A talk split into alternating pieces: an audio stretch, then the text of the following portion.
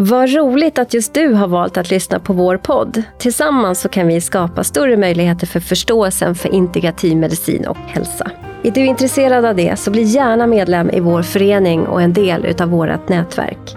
Mer information om det här kommer i slutet av avsnittet. Vi spelar in på psykoterapimottagning Integrativ hälsa på Södermalm i Stockholm. Och vid min sida den ovana yogin och poddens producent Fredrik Ankarsköld. Min gäst idag är Sofia Kingstedt von Korsvald. Varmt välkommen! Tack snälla!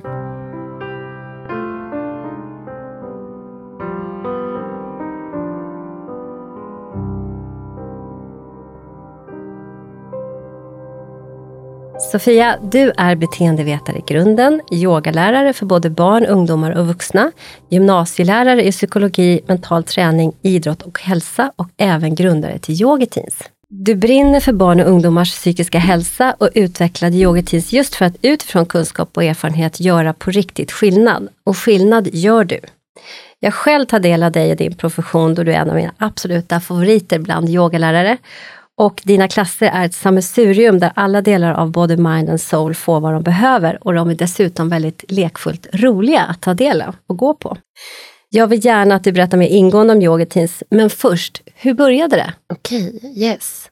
Eh, resan började väl egentligen eh, under tiden som jag själv var ungdom och gick på gymnasiet. För jag var en sån här eh, klassisk duktig flicka med väldigt höga krav på både prestation, eh, perfektion och var också en bekräftelsesökande ungdom Eh, med en låg dos av självkänsla. Eh, jag var liksom experternas expert på att använda olika former av försvarsmekanismer och gömma mig bakom, att, eh, bakom av att vara glad och perfekt. Och så långt jag kan minnas så skrek jag efter verktyg för att kunna hantera det här. Och lära mig att duga precis så som jag var. Precis som många andra jämnåriga. Men vi fick liksom aldrig de här verktygen och redskapen. Och uh, istället så utvecklade jag en, en stark inre kri kritiker. Uh, som jag kom att kalla min inre djävul. Uh, som ständigt nedvärderade eh, hur jag såg ut, den jag var, det jag kände och det jag gjorde. Eh, och i kombination med yttre livshändelser, faktorer eh, då under den tiden så insjuknade jag i anorexi. Eh, som blev en väldigt stor del av min identitet i flera år framöver. Och jag minns väldigt starkt att, eh, att redan där och då så hade jag det här intresset för barn och ungdomars välmående. Jag var bland annat gymnastikledare för barn och jag, jag älskade att se den här glädjen i barnen när de rörde på kroppen. Och har också alltid älskat själv att röra på kroppen. Eh, så jag hade liksom redan där och då en väldigt klar eh, bild eller intuition eh, om vad som var mitt kall i livet. Jag ville, trots att jag själv var ungdom, så ville jag inte att en endaste ungdom skulle få genomlida psykisk ohälsa eller liknande sjukdom som jag då insjuknade i. Eh, och jag, jag, visste att jag också ville på något sätt tillhandahålla de här verktygen som jag hade behövt. För att ta liksom, mig då och även mina vänner, ta oss igenom den här kravfyllda prestations och perfektionstiden som ungdomar egentligen lever i. Ehm, och sen blev jag då sjuk och eh, mötte en stor okunskap eh, bland skolpersonal och lärare. Eh, liksom hur man bemöter ungdomar med psykisk sjukdom upplevde jag att man inte visste någonting om. Eh, för jag var ju heller inte ensam i att lida. Eh, jag förlorade bland annat en av mina närmsta vänner i självmord, eh, vilket också på grund av psykisk ohälsa. Vilket också var något som vi aldrig liksom fick lära oss kring om hur man pratar om det och vad ska man göra i en bearbetning av en sån här händelse. Eh, och vi fick liksom heller inte, eller okunskapen visade sig också i att de inte visste hur man kan, vad man kan göra för att förebygga och stärka ungdomars psykiska välbefinnande. Eh, så jag minns att istället för att bli sedd eh, och vägledd över den här tiden så blev jag till exempel avstängd från gymmet. Jag rekommenderades av min idrottslärare att inte delta i skolidrotten och jag blev också avstängd som gymnastiktränare. Och det här förstärkte ju min känsla av ensamhet i, i den här sjukdomen. Eh, och jag fortsatte att liksom döva min ångest och fly från känslor. Och det här är ju en ganska känslig tid. Det är liksom under en tid som vi ska skapa vår identitet. Samtidigt som vi ska utbilda oss och skaffa bra betyg för att komma in på nästa utbildning och egentligen rusta oss för vuxna livet. Och jag vet att jag var så frustrerad över liksom att ingenting gjordes. Att ingenting skedde. Um, men det fanns en, det var en lärare, en um, Ove, som såg och förstod mig. Han var min mentor och han var en närmare 60 år. Eh, han visste inte riktigt vad han skulle göra men han försökte. Och någonting som han återvände till att göra det var att ställa frågan, hur mår du? Och han ställde liksom frågan om och om och han märkte att jag först svarade med mitt intellekt. Nej men jag tänker att det är så här eller nej men jag tänker, ja fast vänta Sofia. Om du känner efter, om du liksom blickar inåt, hur mår du egentligen då? Och jag vet att den frågan väckte något i mig, liksom en, en, ja, en nyfikenhet till att börja vända blicken inåt. För det var någonting helt nytt som jag aldrig hade hört tidigare att man ens kunde göra. Eh, så att bristerna i skolans funktion som jag upplevde är väl en av anledningarna. Och sen den andra anledningen är eh, vården eh, som jag fick då för min sjukdom. Det var behandlingshem och det var ätschema och vi blev täckta av filtar och förbud på att röra oss och massa olika former av terapi. Det var gruppterapi, det var familjeterapi och KBT. Och, ja. Eh, men någonstans så upplevde jag att jag inte riktigt fick lära mig hur jag skulle hantera mina känslor. Eller så kan det ju såklart också handla om att jag inte riktigt var mottaglig. Men jag var i alla fall fortsatt att vara expert på liksom att fly och blev den bästa patienten som lydigt åt efter matschemat och kom upp i den vikt som gjorde att jag kunde bli utskriven. Och jag vet att jag också då hade liksom frågeställningar som hur kommer det sig att man hur kommer det sig att, man, att det måste gå så här långt? Att man måste vara riktigt sjuk för att få vården? Finns det liksom inget förebyggande som till exempel då man som skola kan göra? För det är ju där ungdomarna är och befinner sig under så många års tid. Det tänkte du då där när du var sjuk? Ja. Då hade du de här reflektionerna? Jag hade de här reflektionerna och jag vet att jag också tänkte så mycket på min vän då som var mm. sjuk i psykisk ohälsa mm. och tyvärr tog livet av sig. Och det sig. hade hänt innan? Det här hände du... under tiden som jag var sjuk. Okej, okay, så parallellt så också var du med om det här självmordet? Mm. Och hon hade också en ätstörning. Ah, okay. eh, mm. Som tedde sig på andra sätt, uttryckte sig på andra sätt. Och hon fick mm. ingen hjälp för det syndes inte på hennes kropp. Men varenda en visste att hon mådde dåligt men hon fick aldrig någon hjälp. Mm. Sen så hände något helt fantastiskt. Jag fortsatte ju gå i terapi. Och, men men jag, blev, jag blev expert på att vara den här bästa patienten. Tills jag fann yoga. Jag flyttade till Stockholm. Eh, och eh, jag började med en, eh, ja, en form som heter bikram yoga. Som är väldigt den är väldigt fysisk, väldigt jobbig och det är speglar i salen och mycket fokus på det yttre som egentligen inte yoga handlar om alls. Eh, jag gick dit eh, för att fortsätta i destruktiva, självdestruktiva banor. Jag gick dit för att piska mig själv. Eh, men ganska så snabbt så märkte jag ett skifte. Eh, jag började märka att jag gick dit av en annan anledning. Jag gick dit för att få pausen från den här inre kritiken, den här lilla inre djävulen som aldrig lät mig duga och som aldrig lät mig vila. Jag märkte att andetagen synkroniserat med rörelse ledde till den här pausen. Och jag märkte också hur min relation till kroppen, hur både kroppsuppfattningen och självkännedomen också började förändras och förstärkas. Kroppen hade ju varit min största fiende under väldigt många år, men yogan vägledde mig till att finna en annan relation, till att kroppen istället blev min allra största vän. Um, så yogan läkte mig egentligen på riktigt. Eh, så efter tio år av liksom självdestruktiva beteenden och ångest så hittade jag hem på mm. yogamattan. Ja, fantastiskt.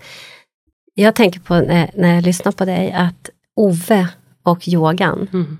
Ove, han på något sätt fick ju, alltså jag får säga, kan det vara så att han liksom sådde ett frö i dig att börja titta inåt som sen genom alla de här processerna när du går i alla behandlingar, det, alltså allt som händer dig och hela din resa, liksom fram till skiftet i Bikram, på något sätt blev liksom, ja men det blev som en sträcka däremellan. Mm. Att han, att han liksom fick dig att börja tänka inåt. Eller? Ja ja. Så hans röst, och sen så nu kommer jag också att tänka på en av, mina, en av de här terapeuterna som jag träffade och som jag faktiskt fortfarande ibland träffar.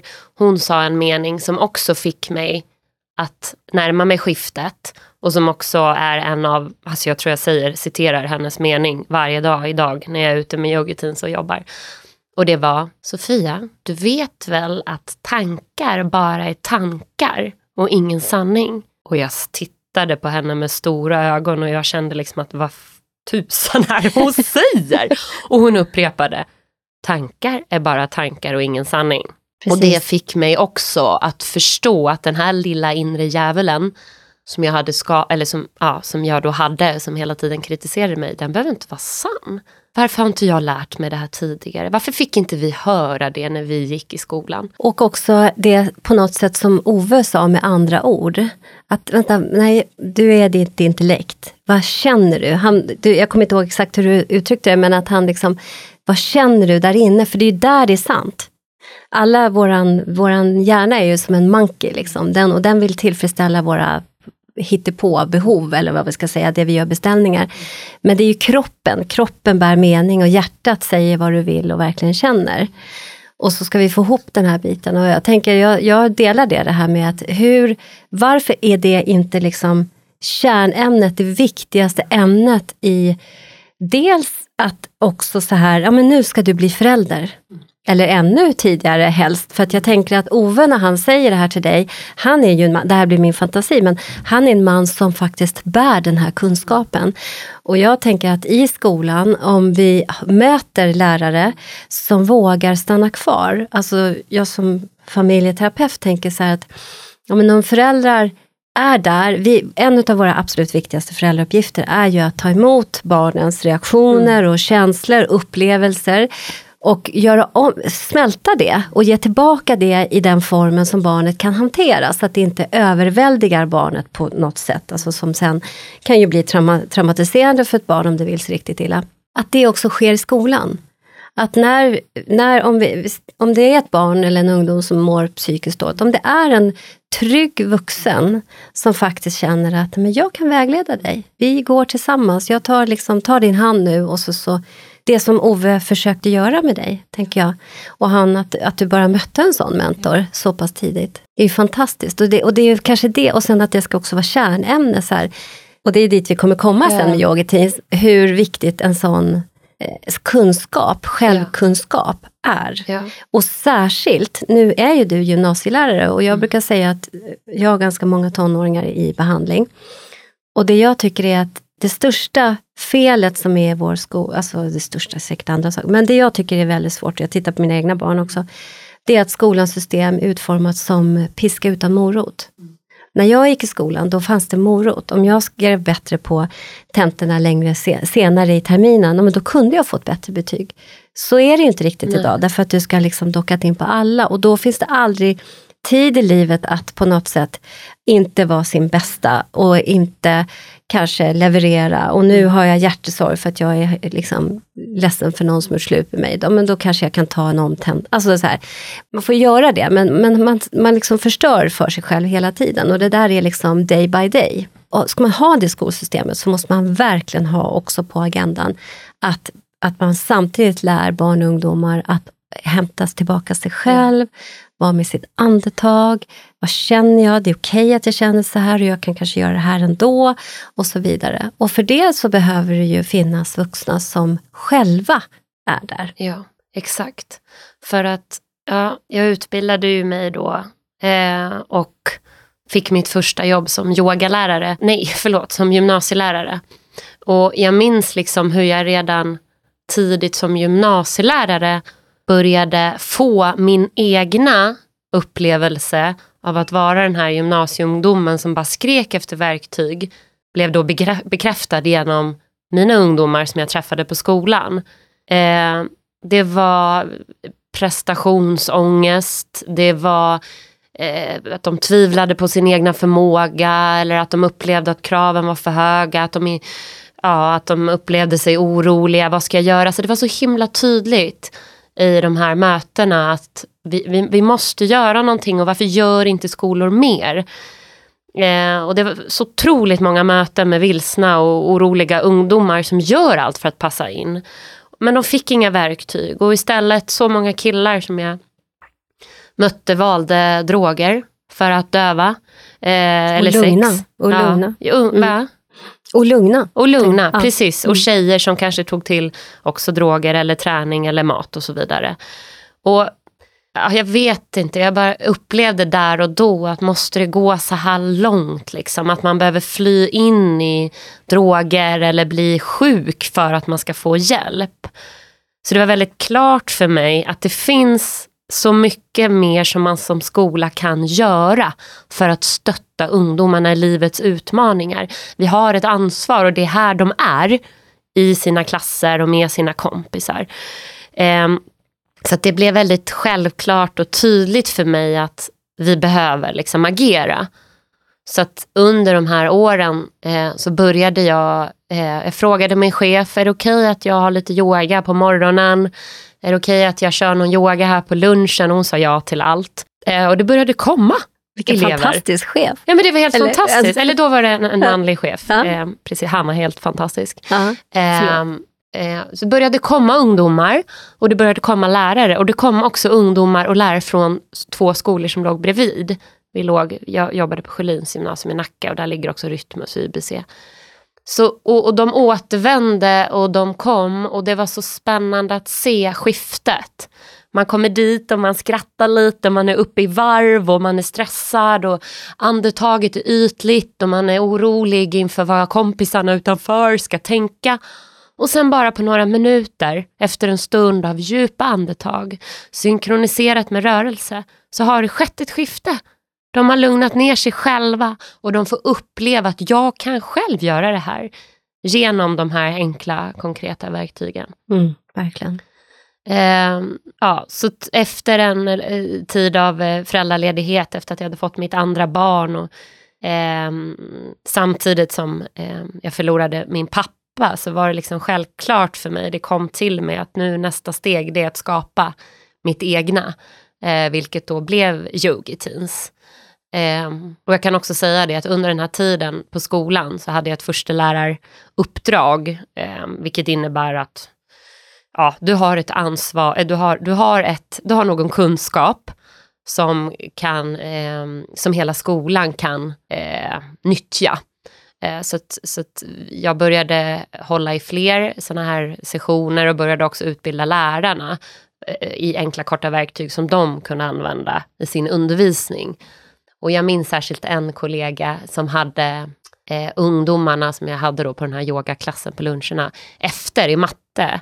Och hon var så fascinerad över skillnaden på att ha matte med dem efter en sån här liten yoga mental träningssession och den lektionen som de hade och de inte hade haft innan. Hon märkte en sån skillnad på arbetsmiljön, ron, möjligheten att koncentrera sig, möjligheten att behålla ett lugn. Mm. Fastän de kanske egentligen var stressade för att de hade mycket att göra. Jag har min äldsta som nu går på gymnasiet. Mm. När han gick i åttan så hade han, han, jag har tagit med mig alla mina barn på yogaklasser. De, de gör inte, tyvärr inte än regelbundet, men de har, de har hängt med mig genom mm. å, hela deras liv egentligen då och då. Mm. Och då så hade vi här på mottagningen klasser, eh, yogaklasser. Och då hade han varit här vid något tillfälle och sen hade han gått och pratat med sin idrottslärare. Och så sa han att ja, men jag skulle vilja, liksom, för de hade någon uppgift i alla fall. Och då så hade han frågade han så här att om jag skulle prata med min mamma, skulle vi kunna liksom åka, åka till hennes mottagning och vara med på en yogaklass? Ja, ja visst, den här Sandra hette hans lärare på Brunnsskolan måste jag hålla fram, för jag tycker det var helt fantastiskt att skolan gick med på det. Och, och så pratade med mig och så sa mamma, jag hittar på det här. Liksom. Jag blev ju överlycklig, tänkte jag. Gud vad fantastiskt att han vill göra det här, helt sprunget från honom själv. Och då blev det så här att de på skolan hade pratat ihop sig, så de, de frågade mig att skulle alla åttor kunna få komma till dig? Mm. Och då, så då blev det under två dagar så kom de hit och då var det faktiskt några andra yogalärare från en studio du också jobbar på, som höll i det. Och då kom det, och nu kommer jag inte ihåg, men de var här fler, alltså flera klasser mm. under två dagar. Och det, sen fick jag återkoppling från de lärare som hade åkt med bussen in med barnen och sen åkt med bussen tillbaka. Och de sa så här, alltså vilken skillnad. Och de hade egentligen velat haft en uppföljning som inte blev av, vilket jag inte vet riktigt varför. Men de återkopplade i alla fall så att det här vill vi göra. För att när vi åkte in, då höll ju alltså barnen på att fullständigt röja bussen. Men varenda klass som vi åkte hem med så var det helt stilla på bussen. Alla satt, det var skön stämning, vänliga mot varandra, inga höga röster. Alltså tänk om vi skulle kunna få det här och ha det här i vår skola hela tiden. Det, och det var, märkte vi också, för de röjde ju här på hela mottagningen. Men när de hade varit och yogat en timme, kom ut, så var de stilla. Och det, och, och det är det här, alltså jag blir, ah, jag blir väldigt engagerad i de här frågorna. Men för vi, vi måste ju på något sätt hänga med och anpassa oss till hur samhället har förändrats. För att dagens ungdomar har ännu större utmaningar än vad vi hade när vi var ungdomar. För att de har sin bästa vän, telefonen vid sin sida, hela tiden. Och låt säga, ja, när jag gick på gymnasiet, då, jag tog studenten 2004, så det är ett tag sedan.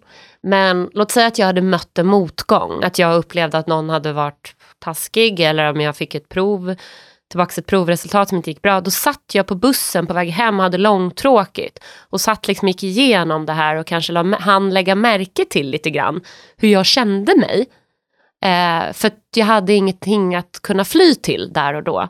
Men idag, de här utrymmena finns inte för ungdomarna för att så fort de lägger märke, eller kanske knappt hinner märka, men de känner ett obehag i kroppen. Då tar de fram telefonen och börjar scrolla. Just det. Så jag upplever att vi, eller vi har ett sånt himla stort ansvar i att skapa möjligheter för att bara vara och också ge dem verktyg för hur, hur kan jag ta hand om mig själv i sådana här situationer. För att idag, alltså vetenskapen finns ju där. Liksom. Den, den har ju kommit ikapp sen jag gick på ungdomen och antalet studier om till exempel meditation har ju exploderat de senaste tio åren. Man vet så mycket idag om hur man kan använda små övningar i yoga, meditation, andning för att liksom stärka ungdomar under den här liksom skoltiden. Och det är ett sånt bra forum också för att barn och ungdomar, de, där kan man ju liksom lägga det på schemat. Mm. Annars är det, jag kan, jag kan känna själv att det är jätte, jättesvårt att få med dem, apropå det du sa, mm. lite pinsamt, ja men tänk om andra, vad säger de? Och så gå in där och så ska jag stå här och alla blickar på mig och det är jättesvårt liksom upplever de. Och, och, att få med dem dit kan vara svårt. Att göra den här, få dem att kliva över tröskeln redan så tidigt i livet. Och, och har man då möjligheten inom skolans värld att men nu har vi det här liksom på schemat ett par gånger i veckan, eh, liksom en hel timme och sen kan man ju ha det då mm. precis som, man, som Anders Hansen har varit ute och pratat mm. så mycket om fysisk aktivitet. Man har mm. sett att på de allra flesta skolor så har man ökat upp idrotten därför att man har sett det här. Det här, det här är ju liksom, han pratar om aktiv snabb träning. Mm. Vi pratar kanske mer om andning och långs alltså mm. långsamma rörelser. Nu har ju du också shaking på dina klasser och så vidare. som är liksom, så att, men eh, att den andra sidan utav, man kan nästan dela upp det i sympaticus och parasympaticus. Ja. Båda och behövs precis lika mycket. Både och behövs precis lika mycket. Och jag hade ett samtal med en ungdom här tidigare idag och då pratade vi om just den här skillnaden i Alltså fysisk aktivitet, jag älskar också det. Jag menar inte att det är dåligt på något sätt. Men det kan bli det. För det kan bli en flykt. Och, det, och, du kan sticka ut och springa och vara och att inte överhuvudtaget vara i din kropp. Men precis det här som du pratar om med yoga. Så, och, så, och om du yogar för en yogalärare så blir du hela tiden uppmanad i att kom tillbaks till dina upplevelser du har i kroppen kroppen och du ska göra det synkroniserat med ditt andetag. Så du kan till sist inte tänka för att du behöver hela tiden lyssna på vad kroppen vill och hur det känns och hur känns andetaget. Du ska förlänga och fördjupa och så vidare. Så det, det skapar en medvetenhet om vad som händer i din kropp. Och det är det vi tappar idag, i dagens samhälle, när vi ständigt är tillgängliga och, ja, och ständigt fokuserar på Ja, att, någonting. någonting ja, precis. Ja, och, det, och det är ju, vi pratade lite grann innan mm. det här avsnittet om tomheten. Mm. Jag tror att eh, jag läser en bok som, utav Simon Grip, mm. tror jag han heter efternamn. Jag är så dålig på att komma ihåg namn, men Simon eh, om yoga. Och han pratar just om att yogan, förändringen sker i tomheten. Och jag tänker vi pratar om meditation, vi pratar om stilla, att inte börja scrolla direkt och så vidare. Att vi behöver liksom, och det kan vi ju du är lärare i psykologi, jag är psykoterapeut, att, att vi måste ju in i de reflekterande mm. delarna utav hjärnan istället för att ta oss från prefrontala cortex mm. och in i andra delar mm. av hjärnan. Och det sker i tomheten. Ja det sker i den här meditationen där vi liksom kan vara tysta en stund. Mm. Bara sitta på bussen och bara låta blicken fara dit den far. Ja. Liksom, och låta vara med våra, med våra tankar. Och det är fullständigt nödvändigt ja. att vara där. Ja, och jag är ju till exempel på det när ja, jag berättade ju att min att jag förlorade min pappa när jag var gravid med mm. min andra son. Och då hade jag ju mina verktyg till viss del. Men i en sorg så är det lätt att man tappar och faller ner. Man tappar. Man tappar och, man, och jag föll mm. ner ganska djupt mm. ner i en grop. Och jag minns under den här tiden så eh, fick jag fyra eller fem olika tabletter utskrivna. Eh, jag fick någon ny p-pillervariant eh, som skulle stabilisera mina, mitt huvudvärk och min migrän. Eh, jag fick antidepressiva, jag fick ångestdämpande, jag fick hormonstabiliserande och så vidare. Oj, oj, oj. På grund av alla mina fysiska symptom och jag vet hur jag liksom då bredvid där hade yogan och hade min tidigare upplevelse av att lösningen kanske finns i om jag bara saktar ner och precis som du säger vågar stanna i tomheten eller ja, eh, som en av mina terapeuter sa, you need to sit with pain. Sofia, du måste sitta med det som gör ont. Du kan inte fly. För jag hade ju någonstans, eh, jag menar inte att jag är kritisk till tabletter, det kan behövas ibland, men jag hade någon känsla av att jag vet inte om det här är min lösning. Um, så, och, um, så och, och, min terapeut um, gav mig en läxa att jag typ skulle skapa en playlist med musik som fick mig att tänka på pappa och mm. gå ut på en barnvagnspromenad. Mm. Och så fort jag stannade i den här känslan och tillät tårarna att falla och jag tillät mig själv vara arg och jag tillät mig själv att gråta, då försvann mina fysiska symptom. Jag vet. Det och, och det var ju det som var så sjukt. Och, och, och, och sen började jag ju förknippa det här då, eller började koppla samman att vara i mina känslor med yogamattan. Så till sist räckte det ju med att jag bara hamnade på yogamattan. Och det är det här som är så fantastiskt. Tänk om vi skulle kunna ge det här till barn tidigt, eller till, alltså till människan, ja. eftersom vi är i våra system. Eh, men jag tänker också det här med affektfobier, att vi hela tiden smiter undan den känsla som vi är så rädda, eller det tillståndet vi är så rädda för att hamna i. Det är egentligen där jag skulle säga att väldigt mycket psykopatologi hamna, mm. handlar om.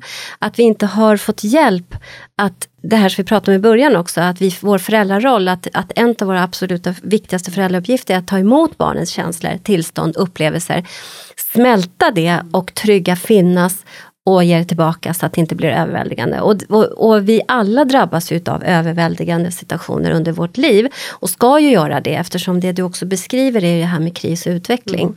Du hamnade igen i en kris av att din pappa dog, också i ett väldigt känsligt läge i livet när man väntar barn. För det vet ju vi kvinnor, mm. att när vi väntar barn så är vi lite hudlösa, eller vi är hudlösa på ett helt annat sätt. Mm vi har liksom inte försvaren uppe av många orsaker. Vi ska, mm. också, vi ska ta emot ett nytt barn och behöver liksom vara lite nedmonterade. Där hände, jag förlorade också min pappa mm. när jag väntade mitt Jaha. andra barn. Nej. Ja, och, eh, och hur djupt det går när det, när det händer. Men att du där fick, hade sån klok terapeut, för att jag tycker ju som psykoterapeut att, att det är förskräckligt vad mycket sorg som cementeras för att människor får antidepressivt utskrivet och inte snarare läker sin sorg. För det är en del av våra, vi, vi, vi växer ju ur det. Att man istället får, gör det här som din terapeut gjorde så otroligt klokt. Skapa en playlist där du får gråta. Jag hade en sån erfarenhet, för just när det kommer till kriser så har vi lätt att vi går, dockar in i våra sår mm. som vi har med oss. Vi har med, de läker lite grann och kanske lite helt och hållet och så blir det ett ärr men det där ärret kanske inte är riktigt lika elastiskt som annan hud. Så det kan, alltså så symboliskt menat. Men det hände mig själv i helgen att jag hamnade i en känsla och jag kände det här krypande, jobbiga. Så här, vad är oh, det? är så jobbigt, jag har ont i magen, jag, mm, jag är inte glad. Min dotter sa så här, mamma du verkar så nedstämd. Så här, ja, jag, alltså jag är verkligen det. Ja men, eh, ja, men det, är, det är okej, så jag, men jag, jag, det kommer fram snart. Och sen så åkte jag hit till mottagningen, satte mig, satte på musik och kom till gråten. Det var på en söndag, så det var inte när det var folk patienter. Men jag kom till min egen gråt och, så här, och fick igen en upplevelse av, för då försvann det ju. Då kunde jag prata, då kunde jag berätta för den det handlade om, som jag var ledsen på och så vidare. Då var det, innan så var jag fast i min liksom, i känslan. Och det här händer oss hela tiden och hur långt den har kommit. Och då, och då finns det, vi behöver vara med det. Ja. Skillnad på mig idag som 50 år och som 15 år ja. när jag hade samma är att idag vet, blir jag inte rädd. Och det behöver vi ha gjort ett arbete att inte bli rädda. Uff, det är obehagligt, uh, så här, men jag kan vara med det här för mm. då, då kommer det igenom. Ja. Om vi blir förskrivna läkemedel, mm. då får vi också på något sätt en så här tyst eh, tyst budskap om att det här går inte att lösa. Nej. Och det och, gör det ju ofta. Och ibland behöver man eh, medicin säkert för att kunna ens bli mottaglig Absolut. för en form av terapi. Mm. Men ibland blir det också en flykt från känslor. Mm. Och om vi ska knyta det här tillbaks till ungdomarna. Jag upplever att det är i väldigt få sammanhang som ungdomarna får verktyg igen eller lära sig att oj, nu är livet jobbigt. Eh, jag vet hur jag ska hantera det eller jag har lärt mig att jag kan acceptera det för livet är inte alltid på topp. Nej. Och bara av att veta det, för, så, så, kan, det, det, upplever jag i alla fall idag när jag är ute och möter ungdomar, att bara av att så här, få höra att livets gång är inte en spikrak väg uppe högst upp på bergets topp, utan livet innehåller nedförsbackar och uppförsbackar. Och det handlar ju om vårt förhållningssätt både till oss själva och också till de här upp och nedförsbackarna som är avgörande. Och framförallt det här som jag vill koppla tillbaka till mm. Ove, mm. då när han ställer den här frågan till dig. Han är, jag tänker så här, att han var inte rädd.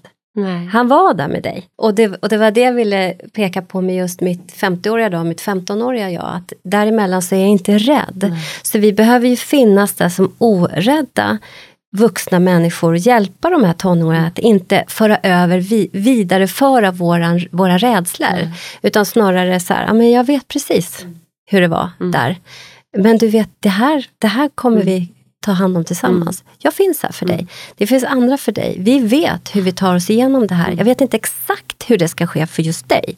Men jag vet att det går mm. om vi gör det här ihop. Mm.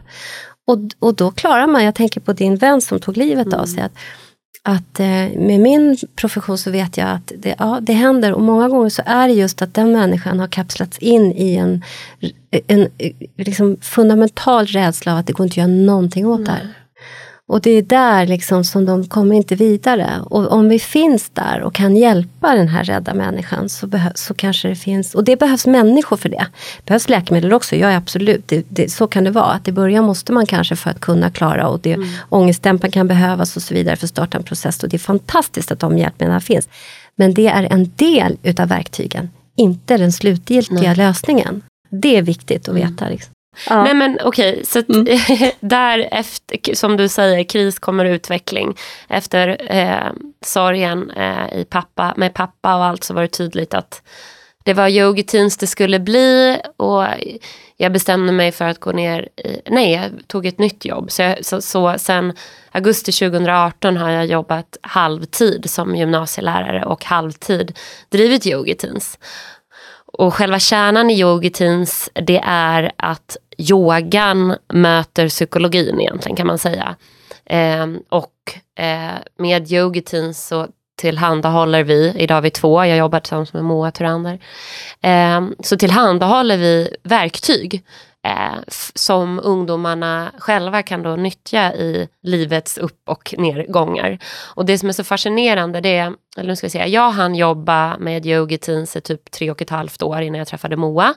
Och då var det främst kortare insatser på skolor.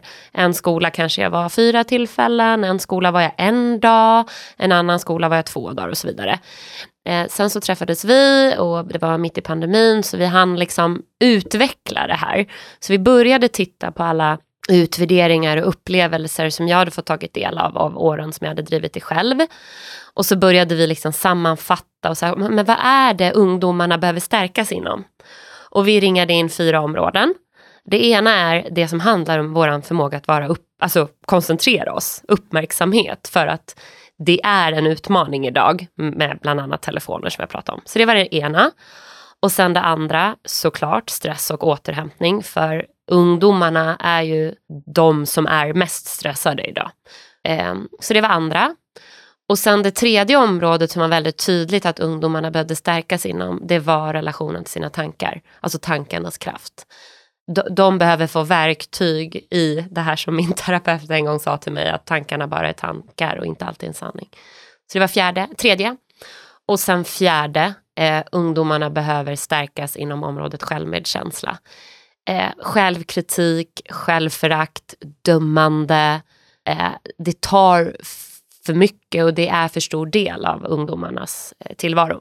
Så vi ringade in de här områdena och började utveckla eh, innehåll workshops, yogaklasser, föreläsningar. Samtidigt som vi läste en bok som heter eh, Stillhetens styrka som är skriven av Daniel Goldman och Richard, Richard J. Davidson. Och de har liksom sammanställt den mest vattentäta forskning inom, rekommenderar den varmt, wow. inom mm. meditation och mental träning. Alltså de, de har verkligen ransakat eh, alla publicerade forskningsartiklar, eller inte alla, men de mest vattentäta. Och sen har de sållat ut och så har de sammanställt dem. Och vet du vad som hände? Nej. Det är att de här fyra områdena som vi hade landat i efter att ha tagit del av ungdomars upplevelser det och utvärderingar. Det var det som Men, de landade wow. i boken. Ungefär fast med mm. lite ja. andra ord. Mm. Eh, Gud, alltså det var helt fascinerande. Mm. Så att idag har vi utbildningsserier där vi, vi har också enstaka uppdrag. Ja, men man kan ju säga att ni har en katalog. Vi har en katalog. Ja, det kan ni hitta på yogateens.se och där kan, man, där kan man ju läsa mer om hur själva modellen, konceptet är och där finns det också den här katalogen med olika föreläsningar mm. som ni kan komma ut med och så vidare. Eh, precis, så att vi har de här olika områdena och det vi har eh, gjort främst sista året det är ju egentligen att komma till en och samma skola i, eh, en gång i veckan under en hel termin. Så då kan vi jobba genom varje område x antal tillfällen. Och det är så himla tydligt i att ungdomarna behöver det här och är mottagliga för det. Sen tänker jag på det du sa, att vi, vi har ett ansvar i att lägga det obligatoriskt. För att annars kommer de som kanske egentligen minst behöver det. Och de som mest behöver det ja, flyr eller mm. väljer att inte komma. Och det är, jag får faktiskt nypa mig själv i armen varje dag när jag är ute och träffar de här ungdomarna för att se det här skiftet. Vi har ju bland annat varit på eh, Stockholms stads specialpedagogiska gymnasieskola hela höstterminen. De har tre skolor, ESS-gymnasiet heter de.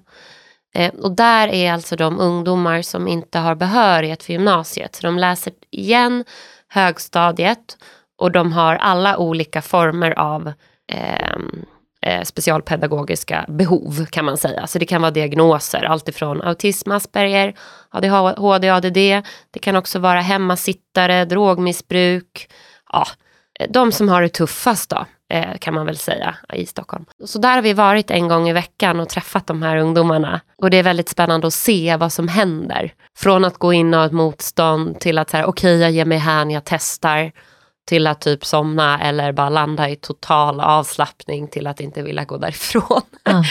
Mm. Ja, Och det kan ske på en timme. det kanske är bara en timme, men vi pratar väldigt mycket inom, eller det man också har sett i den här sammanställda eh, mest vattentäta forskningen, det är att övningar inom det här området har två effekter.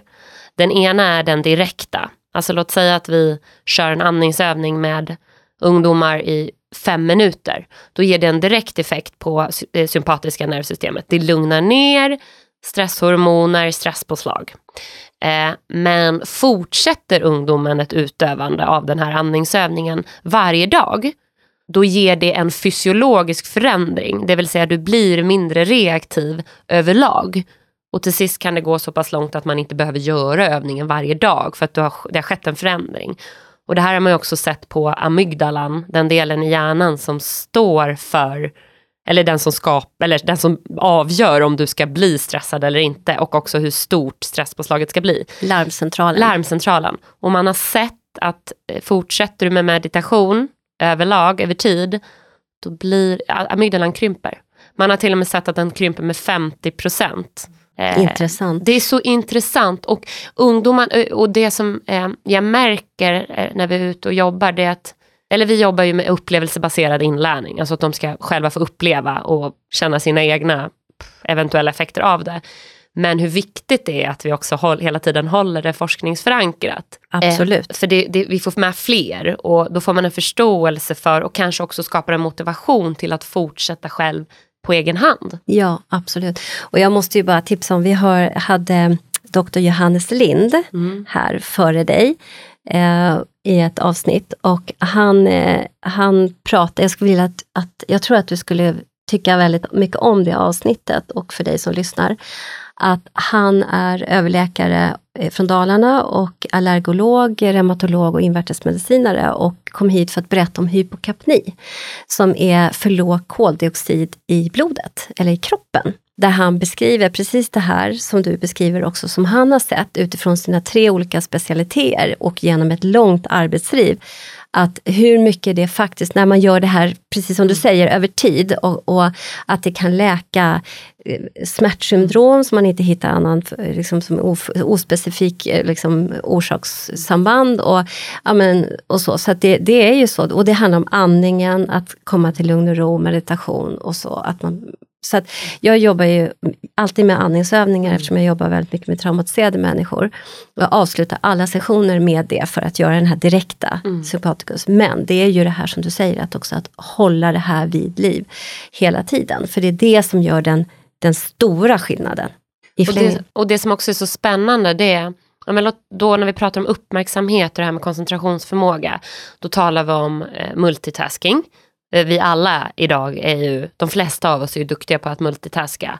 Men så finns det ju några av oss som kanske är ännu duktigare på att göra det. Och så tror man att man är så effektiv och att man ska lyckas och få till så mycket saker. Liksom. Eh, och då har man sett i de här studierna att vi som har tendensen till att vara proffs på att multitaska får störst effekt av övningarna. Mhm. Ja, det är så jäkla spännande. Så om vi då, där har jag anledningen till varför jag älskar att yoga. Nej men om vi fortsätter, då får vi störst effekt av övningarna. Mm. Och det är samma inom området med självmedkänsla.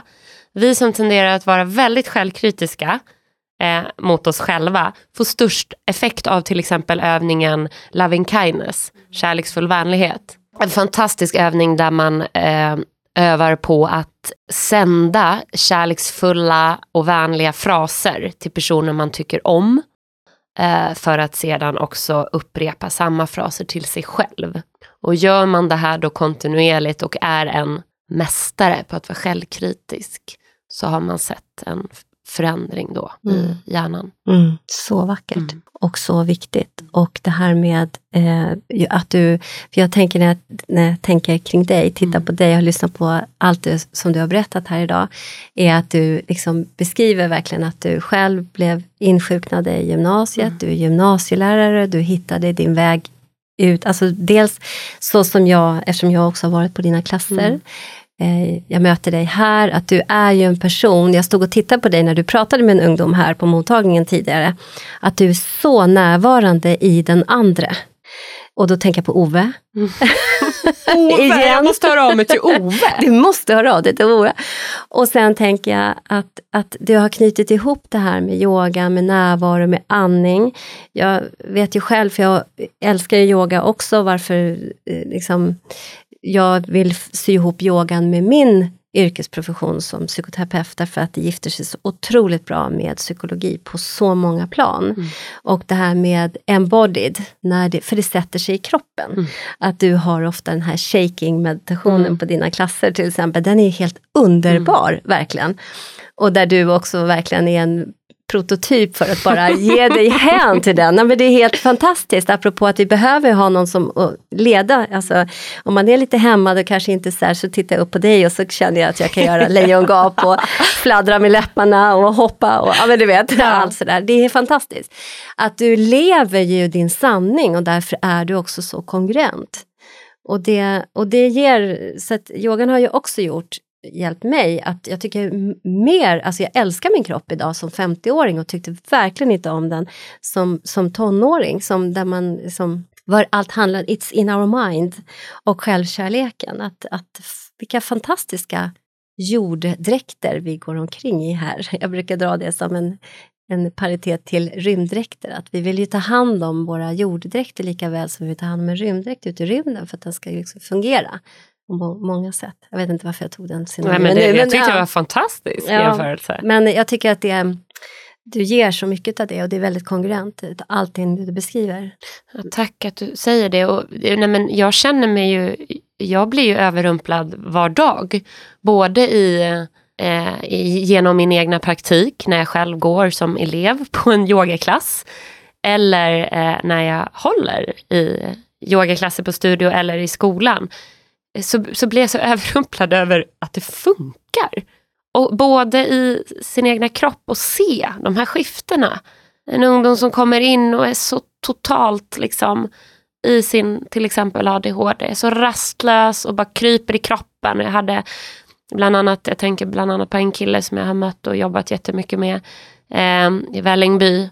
Han kom in och störde, han liksom gick och satt på vattenkranen när vi andra skulle sitta och lyssna på ljud. Eh, och bara var så här en a pain in the ass för alla och allt. Och se skiftet hos honom. Att han bara sen liksom totalt bara kommer ner i varv. Och så innan så får jag också höra så mycket att nej men jag kan inte för jag har ADHD. Nej, jag kan inte yoga, jag kan inte slappna av. Nej, jag är stel. Jag är stel. Så, men, men kan du bara mm. testa? Mm. Det är så otroligt fascinerande. Och, jag men, liksom, och alla behöver inte, man behöver inte göra yoga, utan det handlar om olika former och metoder för att blicka inåt, för att stanna upp i det tomma eller tysta som du är inne på också. Ja, och sen så vill jag också säga någonting som jag håller för sant och som jag tror är väldigt viktigt. Det är att det här med att det är jättebra att börja yoga hemma och prova, och så, men det är något helt annat att gå iväg på en klass och bli ledd. Och jag brukar säga det till mina patienter, varför jag vill att de ska gå på klasser och inte yoga. Alltså de får ju naturligtvis yoga, det är inte det jag säger. Men det är just att gå iväg till någon som håller space och som tar en tillbaka till det som du sa tidigare också, till sig själv, till sitt andetag, leder andetaget. För vi gör inte det. Särskilt inte om vi har en, en thoraxandning högt upp i, i bröstet och behöver få ner den. Då måste någon annan leda oss, för vi vet inte hur vi ska göra. Och, och framför allt det här som, som ni yogalärare gör när ni håller space på det sättet som du gör när du håller space i hela rummet. Den, för det, och kommer man till, jag tänker då så här att om jag rekommenderar en deprimerad person att gå iväg, så är det att den deprimerade är liksom i sin egen mörka grotta, har liksom krypit in där av olika skäl och behöver bli att någon tar den i handen och leder den ut. Man orkar inte leda sig själv ut. Någon annan måste, få, måste leda en ut. Och därför är det viktigt att möta människor. Och, då, det, och det är ju en röd tråd genom allting. Från barnet med sina föräldrar eller andra omvårdnare till skolan och pedagoger och alla eh, vuxna människor där till att vi sen kommer ut i yrkeslivet och där är vi lika där är det lika viktigt. Där. Yogateams behövs egentligen på alla arbetsplatser också skulle jag säga. Faktiskt. Ja. För att där behöver vi också ta, vi lever våra system, vi är levande system och vi är ett del av systemet. Och det, ja, och bli ledd tillbaka till sig själv. Att som eh, en annan yogalärare som jag har hört många gånger säger så här, välkommen hem till dig själv. Det är ju det. Vi behöver komma hem till oss själva och hela anknytningsteorin, om vi går in i den, bara använder oss av en teori, det är ju det hela anknytningsteorin handlar om. Att vi ska knyta an till oss själva tryggt, vilket då inte alltid blir. Och, och det är ju att välkommen hem till dig själv genom andra runt omkring dig, så är du välkommen hem till dig själv. Och det tycker jag det är så fantastiskt med just det här med att man kan se före och efter bara en timme. Det är klart att det behövs, precis där du sa, men jag kan göra en intervention, en trauma, eh, traumabearbetning och jag har en patient som har varit igenom något jättesvårt och så gör vi en andningsövning på fem minuter. Och senast igår var det en av mina patienter som sa så här, åh gud så skönt att vi gjorde det här, för hade jag behövt gå innan så hade nog den här dagen varit väldigt jobbig, nu känns det jättebra. Att det här är så kraftfulla verktyg. Ja, och, eh, ja, och, det, och det funkar ju liksom, för att bara som i min egna eh, i jobbet som lärare då, för jag jobbar också på Södra Latin. Då startar jag alla psykologilektioner med en andning eller avslappningsövning. Och ibland kommer min självkritiska röst eh, uh, eller in eller ja, eh, träffar mig och säger att nej men gud, det där ska vi ju sluta med. Och så bara får jag för mig att jag ska sluta. Och sen så det här hände mig för bara några veckor, eller precis innan jul. Så gjorde jag en utvärdering. Så bara, ah, nej men kan ni, star, stars and wishes, eh, vad, något mer ni önskar. 31 av 32, alltså jag frågade inte ens om andningsövning utan jag frågade vad, liksom, vad har varit extra bra, vad, vad, önskar ni mer av? 31 av 32 ungdomar skriver, varför slutade vi med andningsövningar? Vi vill ha andningsövningar varje... Men, och, det, och det är det här liksom, det, de vill och de behöver och de tycker att det är skönt. Och liksom, det, det inger ju en trygghet. Jag tänker också det här att hålla space. Att man som skola visar att vi gör det här, vi tar ansvar och vi ger de här ungdomarna space. Möjlighet till att hitta dit. Det behöver inte vara en timme i en yogastudio utan det kan vara så lite som fem minuter. Precis som man jobbar med fysisk aktivitet och alla dessa rörelsepauser så kan man också ta en andningspaus. Verkligen. Och flera gånger om dagen. Yes. Mm. Sofia, vår tid börjar lida mot sitt slut. Men ja. jag vill innan vi slutar fråga dig om det är någonting som du känner att vi inte har berört som är viktigt för de som lyssnar till det här avsnittet? Jag, jag, tror inte det, men jag har säkert sagt det tusen gånger, men jag säger det igen. Det som är så otroligt fascinerande med det här, det är att vi själva kan ta makten över vårt välmående. Eh, det, ibland behöver vi bli vägledda och ibland behöver vi professionell hjälp. Men det finns väldigt mycket vi kan göra och det tycker jag är väldigt coolt. Jag tar ett citat från Yogi Teens mm. som jag har läst, som du har skrivit. Meditation trains the brain to recognize distractions and quiet them down. Mm. Sofia, mm. stort tack för att du ville gästa vår podd och komma hit idag och ge av din tid. Tusen tack Rickard, för att jag fick komma. tack. tack.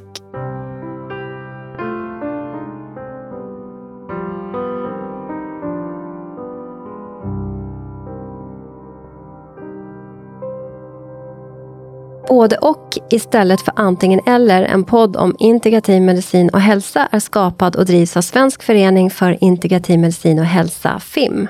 FIM är ursprungligen yrkesförening för legitimerad vårdpersonal. Vi representerar sjuksköterskor, dietister, fysioterapeuter, läkare, psykoterapeuter, psykologer, tandläkare för att nämna några. Idag omfattas våra medlemmar även av associerade medlemmar som inte behöver vara legitimerade. Föreningens arbete vilar mot den vetenskapliga grund för integrativ medicin och hälsa som finns, såväl svensk som internationell och på systemisk förståelse av människan i sin miljö. Vår förenings arbetssätt har hittills varit att arrangera konferenser, seminarier och folkbilda genom att sprida information, exempelvis via sociala medier. Vår strävan inom integrativ medicin är att vara en organisation som vågar lyfta och ifrågasätta, motverka polariseringar genom tvärvetenskapliga dialoger och sokratiska samtalsregler. Vi vill kartlägga forskning som bedrivs även internationellt och hålla koll på aktuella forskningsresultat om behandlingsmetoder, både vad det gäller den etablerade vården liksom den vård som bedrivs utanför den etablerade vården. Sokratiska samtalsregler innefattas i den sokratiska samtalsformen som egentligen all grundläggande kunskap är sprungen ur, men som ibland till och med lyser med sin frånvaro i dagens public service. Så bli gärna medlem hos oss, för tillsammans kan vi förändra. Och hur du blir medlem hittar du via vår hemsida integrativ-medicin.se. Vi ses och hörs i nästa avsnitt.